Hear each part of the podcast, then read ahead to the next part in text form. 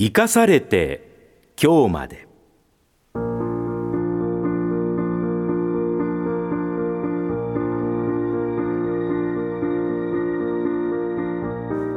この時間は去年亡くなった東海ラジオの元代表取締役であり中日新聞社元最高顧問大島博彦さんが2007年1月から半年にわたり中日新聞夕刊の紙つぶて東京新聞夕刊の放射線としてご本人が執筆したコラムをご紹介します。今回は2007年3月31日掲載のコラム。続新聞と三用数字です。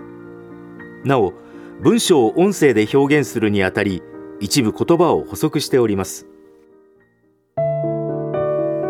先週のこの欄で新聞文章の産業数字化を進めなければ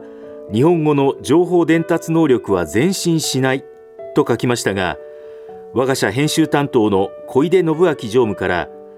中日新聞社が簡単には同調できない理由が寄せられました。この欄を借りて紹介します。この問題の難しさは文字としての数と記号としての数をどう捉えるかにあります。漢数字は文字ですから春3月とか2人の世界と書けば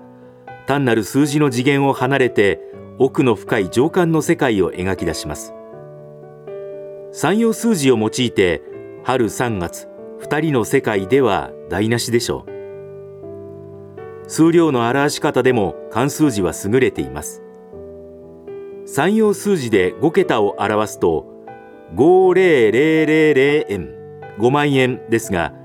漢数字なら5万円とわざわざゼロを数えなくてもすぐに単位がわかります。